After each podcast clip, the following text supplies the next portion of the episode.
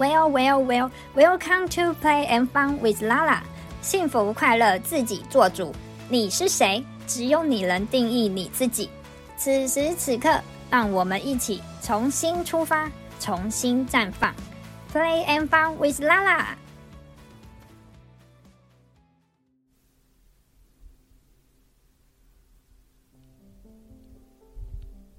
Hello，你好吗？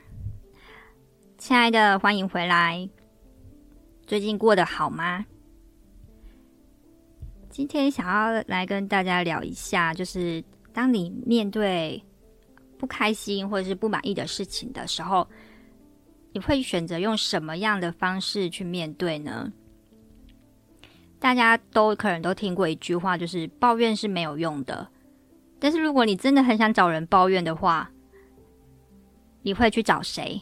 你有可以可以去诉说的对象吗？是你的朋友吗？还是你的家人？还是谁呢？总而言之，我们不可否认的是，我们每一个人都一定要有一个可以尽情的诉说的对象。还是你是选择会把这些事情都放在心里，就自己闷着憋着的人呢？你觉得哪一种会是比较健康的方式呢？嗯，大家应该都知道，就是拉拉我的工作是一名客服人员。听，就是说到客服人员，大家可能就会想到说是要面对很多负能量、听很多抱怨的这些事情。那我是怎么就是可以撑这么久，就是在这个行业这个领域里面做这么久？其实主要也是要去调整自己吧。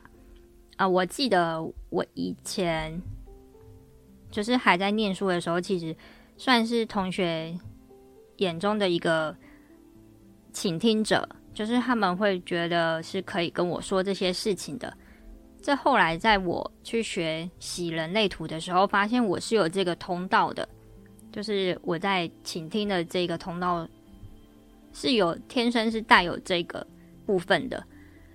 但是其实我说真的，我并不是很喜欢听对方抱怨的这个部分，就是去听一个人抱怨，其实是一件损耗自己能量的事情吧，就是会有一点。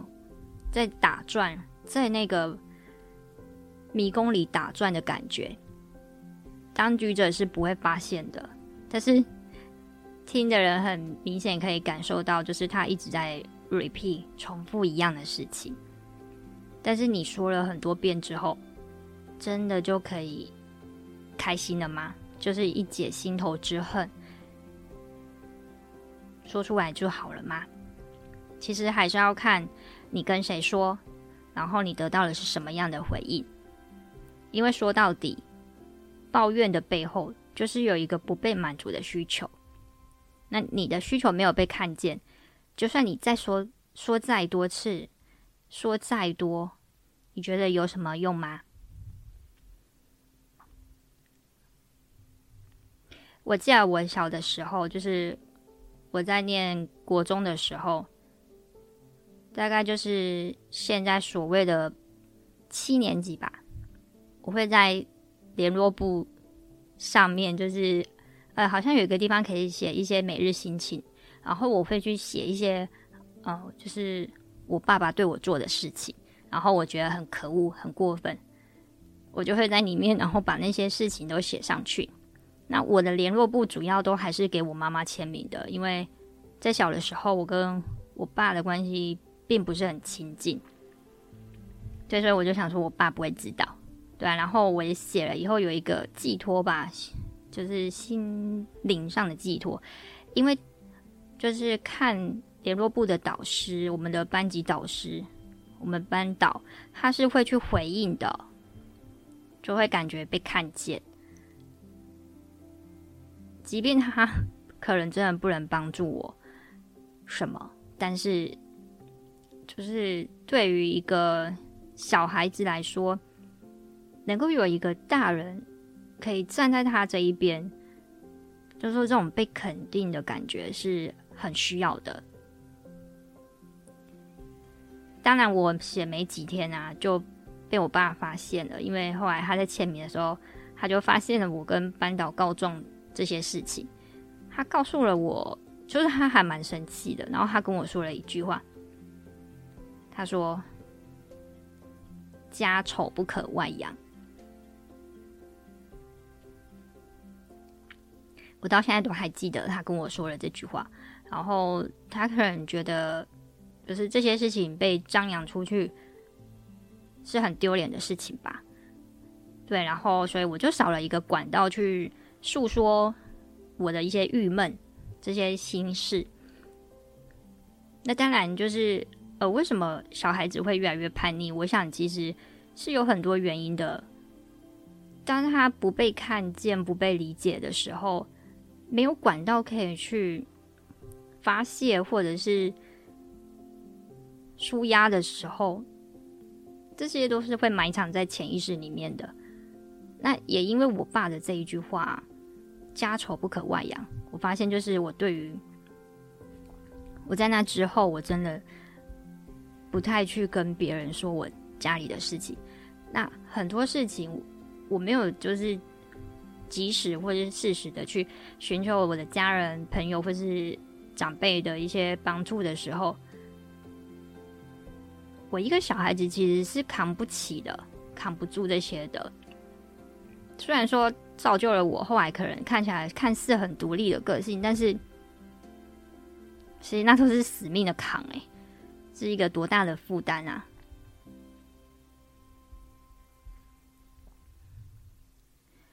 直到后来，就是才花了很多时间去意识到这一些，然后去放下他们，接受他们。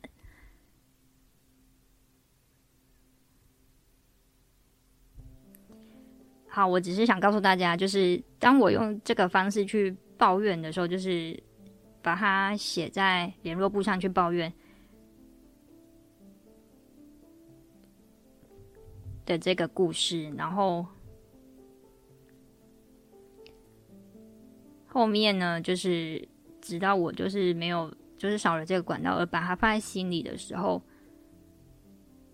其实我觉得蛮可惜的吧。但是我觉得还是很庆幸，我当时有试图去把它分享出来，就是我真的去把它分享出来了，即便后来没有办法再继续。但是我觉得天无绝人之路啊，我们一定可以找到其他方式，会有更好的方式。毕竟有一句话说：“上帝关了你一扇窗。”哦，毕竟有一句话说：“上帝关了一扇门，关了一道门，他一定会再打开一扇窗。”而而且说真的。就是逆流中必有恩典。如果我们一直处在受害者角度去看一些事情的时候，这些抱怨就会像循环一样，可能就没有办法去找到在那个迷宫之外的恩典，在那舒适圈之外的成长。大家还记得就是我 Apple ID 被盗的事情吗？反反正就是我后来就还蛮常跑去，就是必须要去跑通讯行吧，就是去 Studio A 去去看一些事情，就是看一些产品，所以就很常去那个 Studio A 那个苹果专卖店。那有一次我就是要去那边的时候，想说就是附近有一条路我很久没有去了，因为它后来就是变成。本来是封闭的，然后后来就是把路开通了啊，因为之前施工，所以我就很少去那一条路啊。我就是不知道为什么，我就突然想要走进去那一条路。那我在走进去的时候，看到有一间卖衣服的店，门口的那个橱窗的模特儿那个 model 身上穿的衣服，我觉得好像蛮喜欢的，我就进去想要问一下那一件衣服的价钱啊，还有想要试穿一下。结果你们知道怎么样吗？哎，没有想到，就是那个，就是那个衣服店的老板娘，她好热情哦。对，就是非常热情的招呼我啊，跟我聊天，我就马上被她的那个很高的能量给影响了，就是被感染了。然后那一次啊，我买了，就是我有我有消费，买了一件裤子。对，但那时候那个季节算是过季了，所以那件裤子我只穿了一次，到现在还没有机会再穿。不过现在已经进入秋天了，很快就是又可以再拿出来穿。然后那不，这个不是重点，重点是，哎，我因为这样子进入了那一间店之后，哎，我就发现这老板娘好有活力哦。真的可以感受得到，他真的很热爱这一份工作、这份职业的。他在带你看衣服，或者是他在招呼你，或者是你试穿出来的时候，反正每一个环节、每一个细节、每一个互动，你就会可以感觉到他是真的，不是在应付你，他是很真心的在，哎，想要帮你找出就是适合你的衣服。可以帮助你加分，真的是为你量身打造的衣服那一种感觉。不知道大家有没有就是那种穿，就是去试穿衣服，然后可以感觉到哇，这真的就是我的衣服的那种感觉。你觉得是店员帮你找到的，还是你自己找到的，会比较有成就感？你真的知道说，哎，你自己适合什么样的衣服？你喜欢什么样的款式？什么颜色适合你自己？这是需要别人来告诉你，还是你自己就知道的呢？Anyway，反正就是，嗯，在那一次之后，我还跟老板娘就是加了赖的好友，就是留下了联络方式。然后我又回去，继续回去我的那个 Studio A，就是专卖店。其实也没有很常去，但是我会。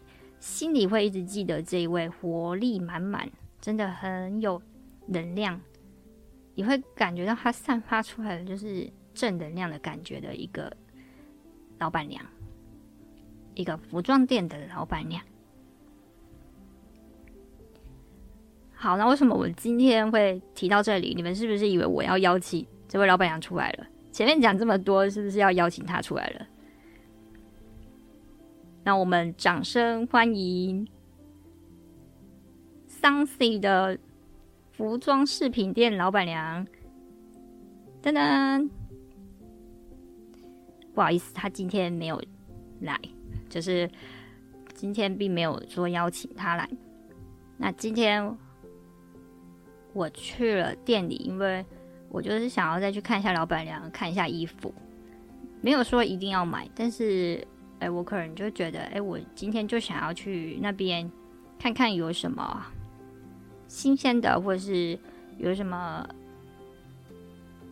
礼物吧。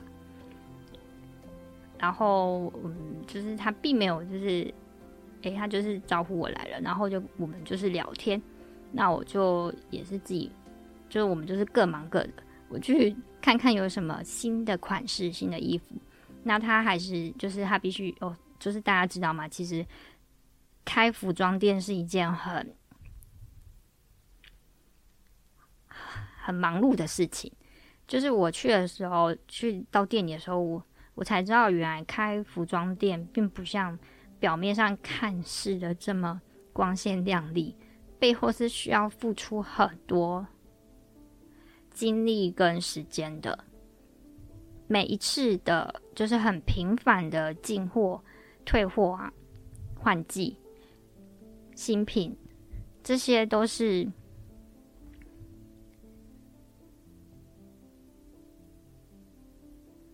需要时间去整理的。那些衣服不会自己就是挂在衣架上好好的，或者是自己打包好，是需要有人去帮他们，就是整理好上架，那一件一件的整理。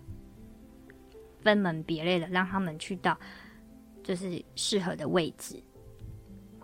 那有一些可能需要整烫，有一些可能需要再去整理，就是需要再去注意他们的一个状况的。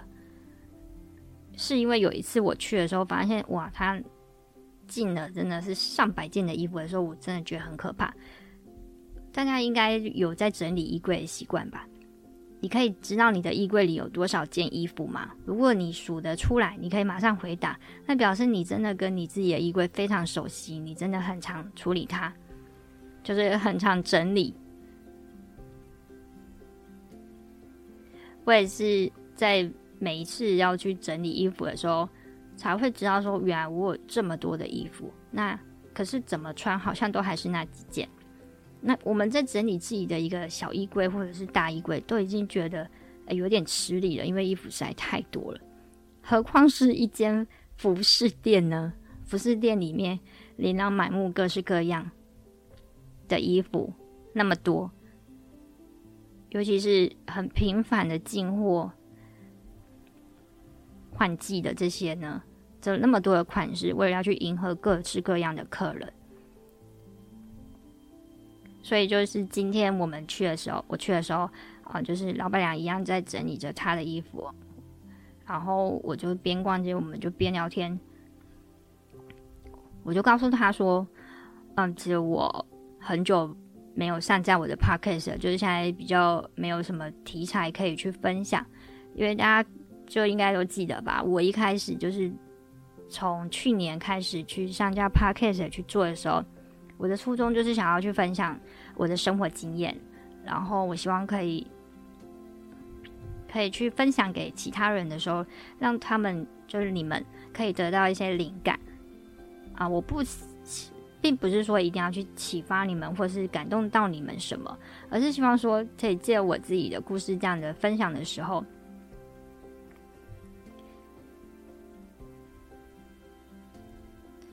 可以让更多人知道，说，哎，他并不寂寞啊！原来就是可能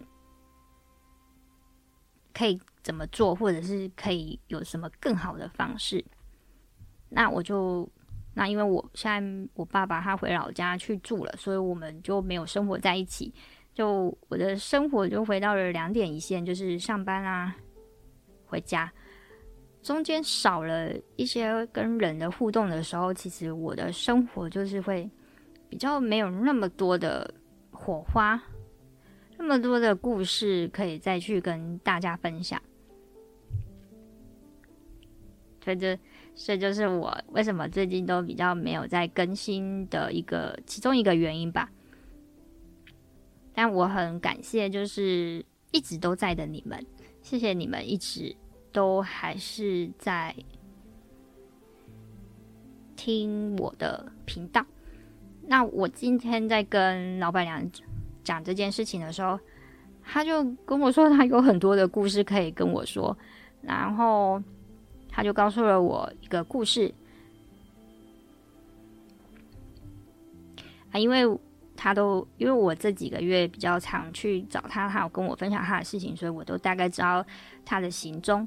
那在九月的时候吧，就是上个月的时候，他有去，就是我们的民俗月的时候，他有去参加了一场两天的法会。那并不是住在那边的，是当天来回的，所以有一点舟车劳顿，然后还有花时间在那个庙里面。所以其实说这个两天的这个法会，其实是。让他有点，就是大家可以应该可以想象一下，就是体力上、精力上是就是花费有一点多的，所以其实，在经历这样两天的法会之后，正常人应该都是很想要好好的休息一下，对，然后他也是就一直想说要回家好好的先早一点睡啊，休息一下，结果殊不知。殊不知他很早就起来了。他平常应该是一个大概九点多才会，早上九点多才会起来的人，因为工作性质的关系作息。但是他那一天就六点半就起来了，然后六点半就起来了，然后精神很好就，哦去上厕所的时候，哎，发现就是哎厕所里面有一点味道。那这时候会做什么？但就是看不过去的话，当然就是马上打扫啦，就是马上拿清洁用品，就是把厕所先打扫一顿。那后来呢，因为老板娘的先生就起床了，他起床去厕所的时候，哎，就闻到了这个味道，清洁剂的味道。嗯，然后可能就有一点不开心，于是他就说了一些话，然后 就嗯，就是还有说到，就是哎，这个味道让他不舒服，他的哮喘都要犯起来了，都要犯哮喘了。嗯，然后老板娘一听就觉得不是很开心。你们觉得为什么老板娘不开心呢？我觉得任凭是谁在早上的时候去做打扫，不管是做打扫或者是煮饭好了，我们都是为了自己的家人所爱的人去做这些事情。但是当我们做这些事情没有诶，没有先被肯定，反而是先被嫌弃的时候，就是。多少都心里都会有一点不开心的、不愉快的，就是做了，但是还是被嫌弃，然后老板娘就有点不开心了。他就对于这些这件事情，然后就是被先生念了一下的这件事情，他觉得很不开心。就是哎，就是他用了这么久的清洁剂，一直都是这一个牌子、这个味道，为什么？啊，你以前不觉得就是不舒服？你这一次，你今天却要这样子，就是说你不舒服，你的哮喘都要就是压起来了，都要发作了。于是，我就是本来是觉得他是一个不太会去抱怨的人，因为他会觉得很多事情都是没什么。但是他今天跟我说了以后，我才知道哦，原来他还是会抱怨的。而且那那一天呢，跟了五个人抱怨。可见他真的心里面有多在意这件事情，先生的这个事情。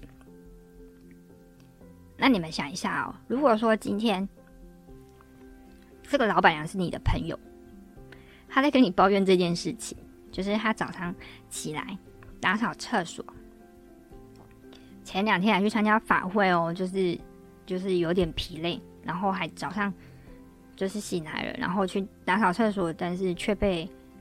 就是另一半给就是说了一顿，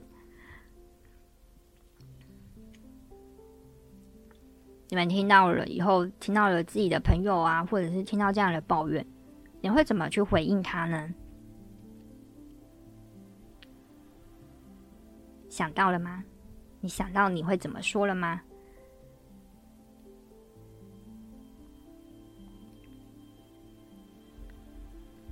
你觉得你的回答会让对方接受，还是他还是会就是有觉得还是有情绪在呢？其实我们可以去想一下，从这件事情怎么去练习我们自己的回应力。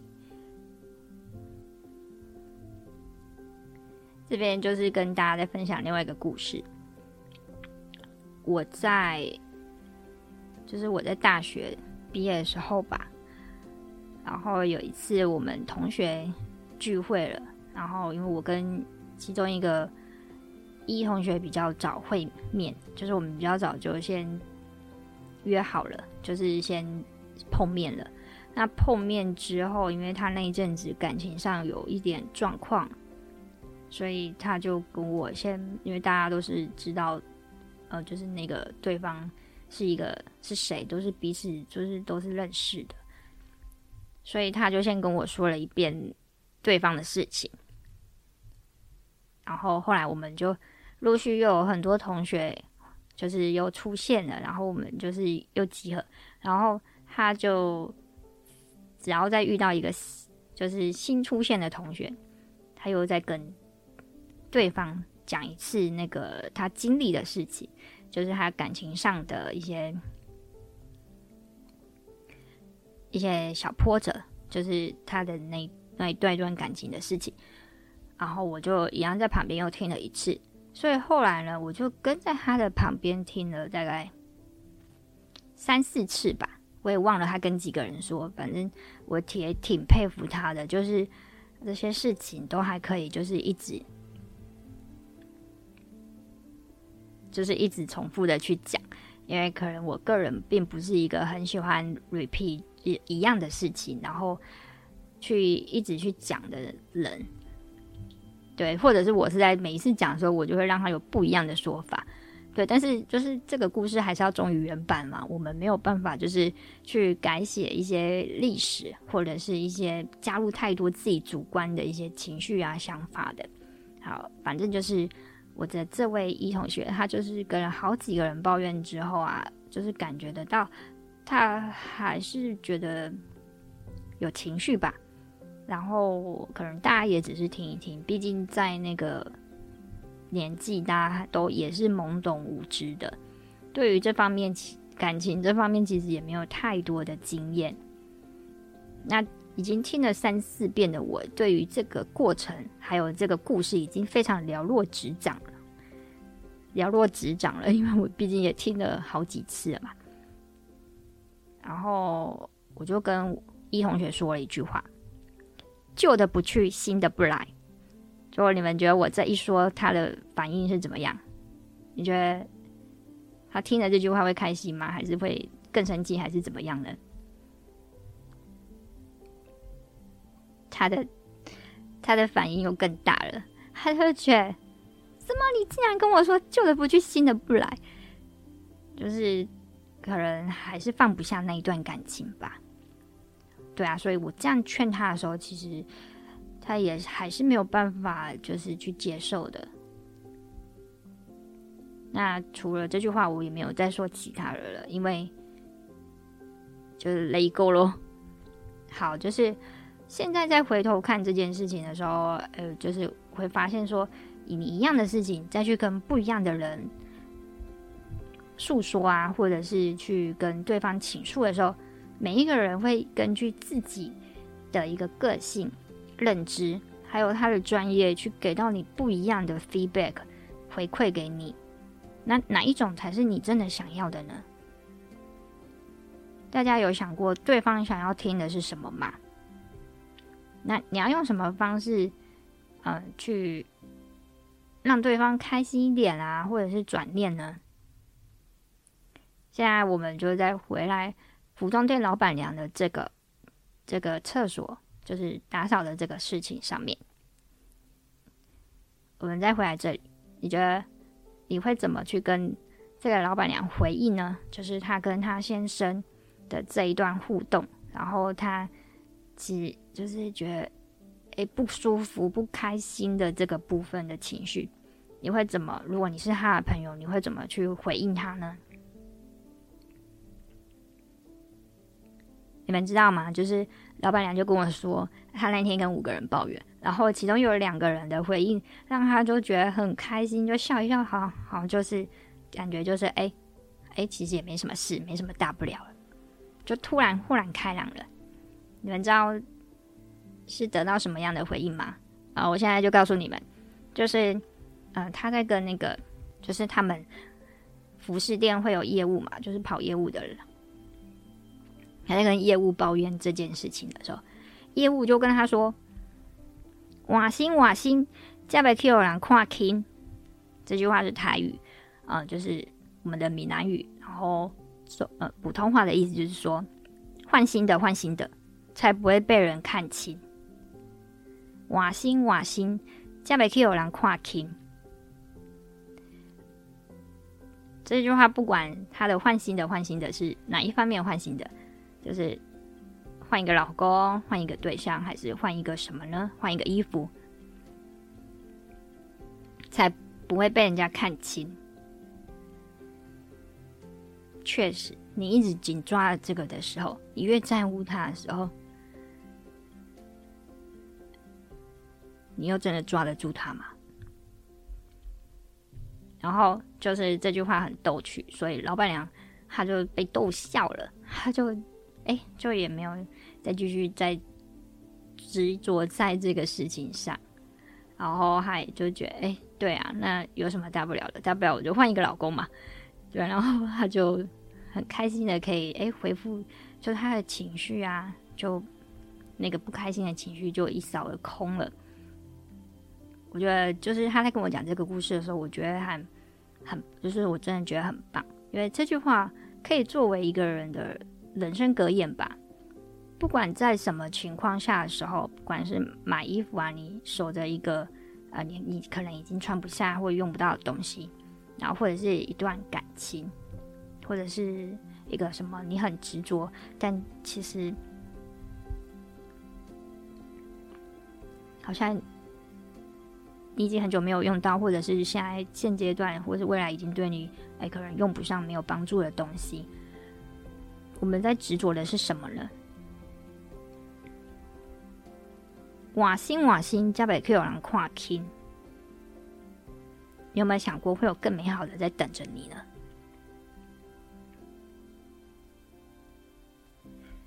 其实老板娘她跟我说了，就是她当下的时候，就是她老公的，她先生的那个回应，对他来说，就是哎，他觉得他这么早就起来打扫啦。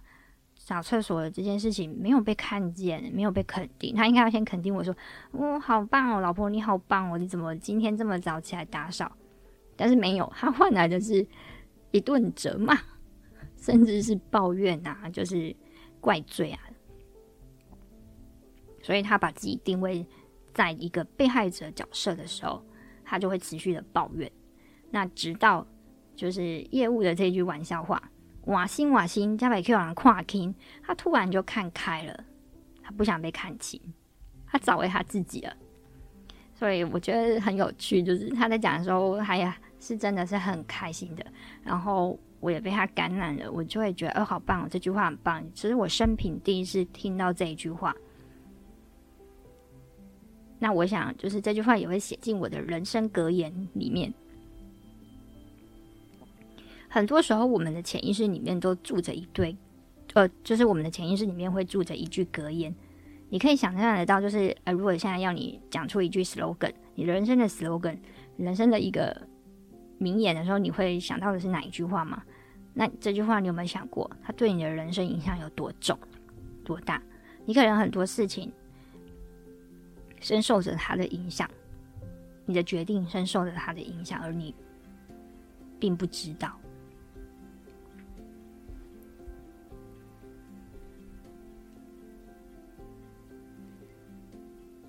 这边讲这个故事，其实我今天听了他的故事，我觉得很感动。就是他是一个很敞开的人，他很愿意去跟别人分享他的事情。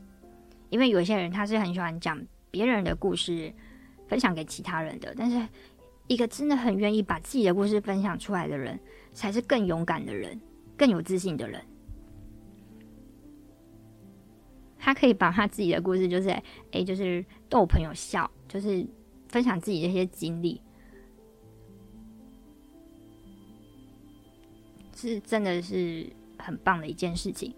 那也因为他分享的故事啊，他其实真的，老板娘自己也告诉我了，他其实真的是想告诉大家，遇到事情的时候，千万不要憋着，自己闷着，要学习去把它讲出来，一直放在自己心里，真的是对自己不好受的。那也因为他讲出来了。他就分享出来了，跟五个人分享了，所以他就得到了这句话。他也看开了，就是他也因此，哎、就是这件事情对他来说，哎、就没什么事啊，拨云见雾了。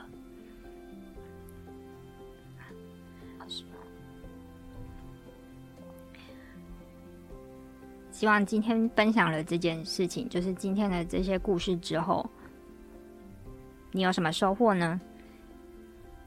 今后不再面对不开心的事情，你会选择用什么样的方式、什么样的角度去面对它呢？你要花多久的时间去找回自己？就是让那自己不要被那件事情、不好的事情，或者是那件事影响你的事情，影响多久呢？这都是我们自己可以决定的。只有你可以定义你自己要过什么样的人生，什么样的生活，什么样的态度。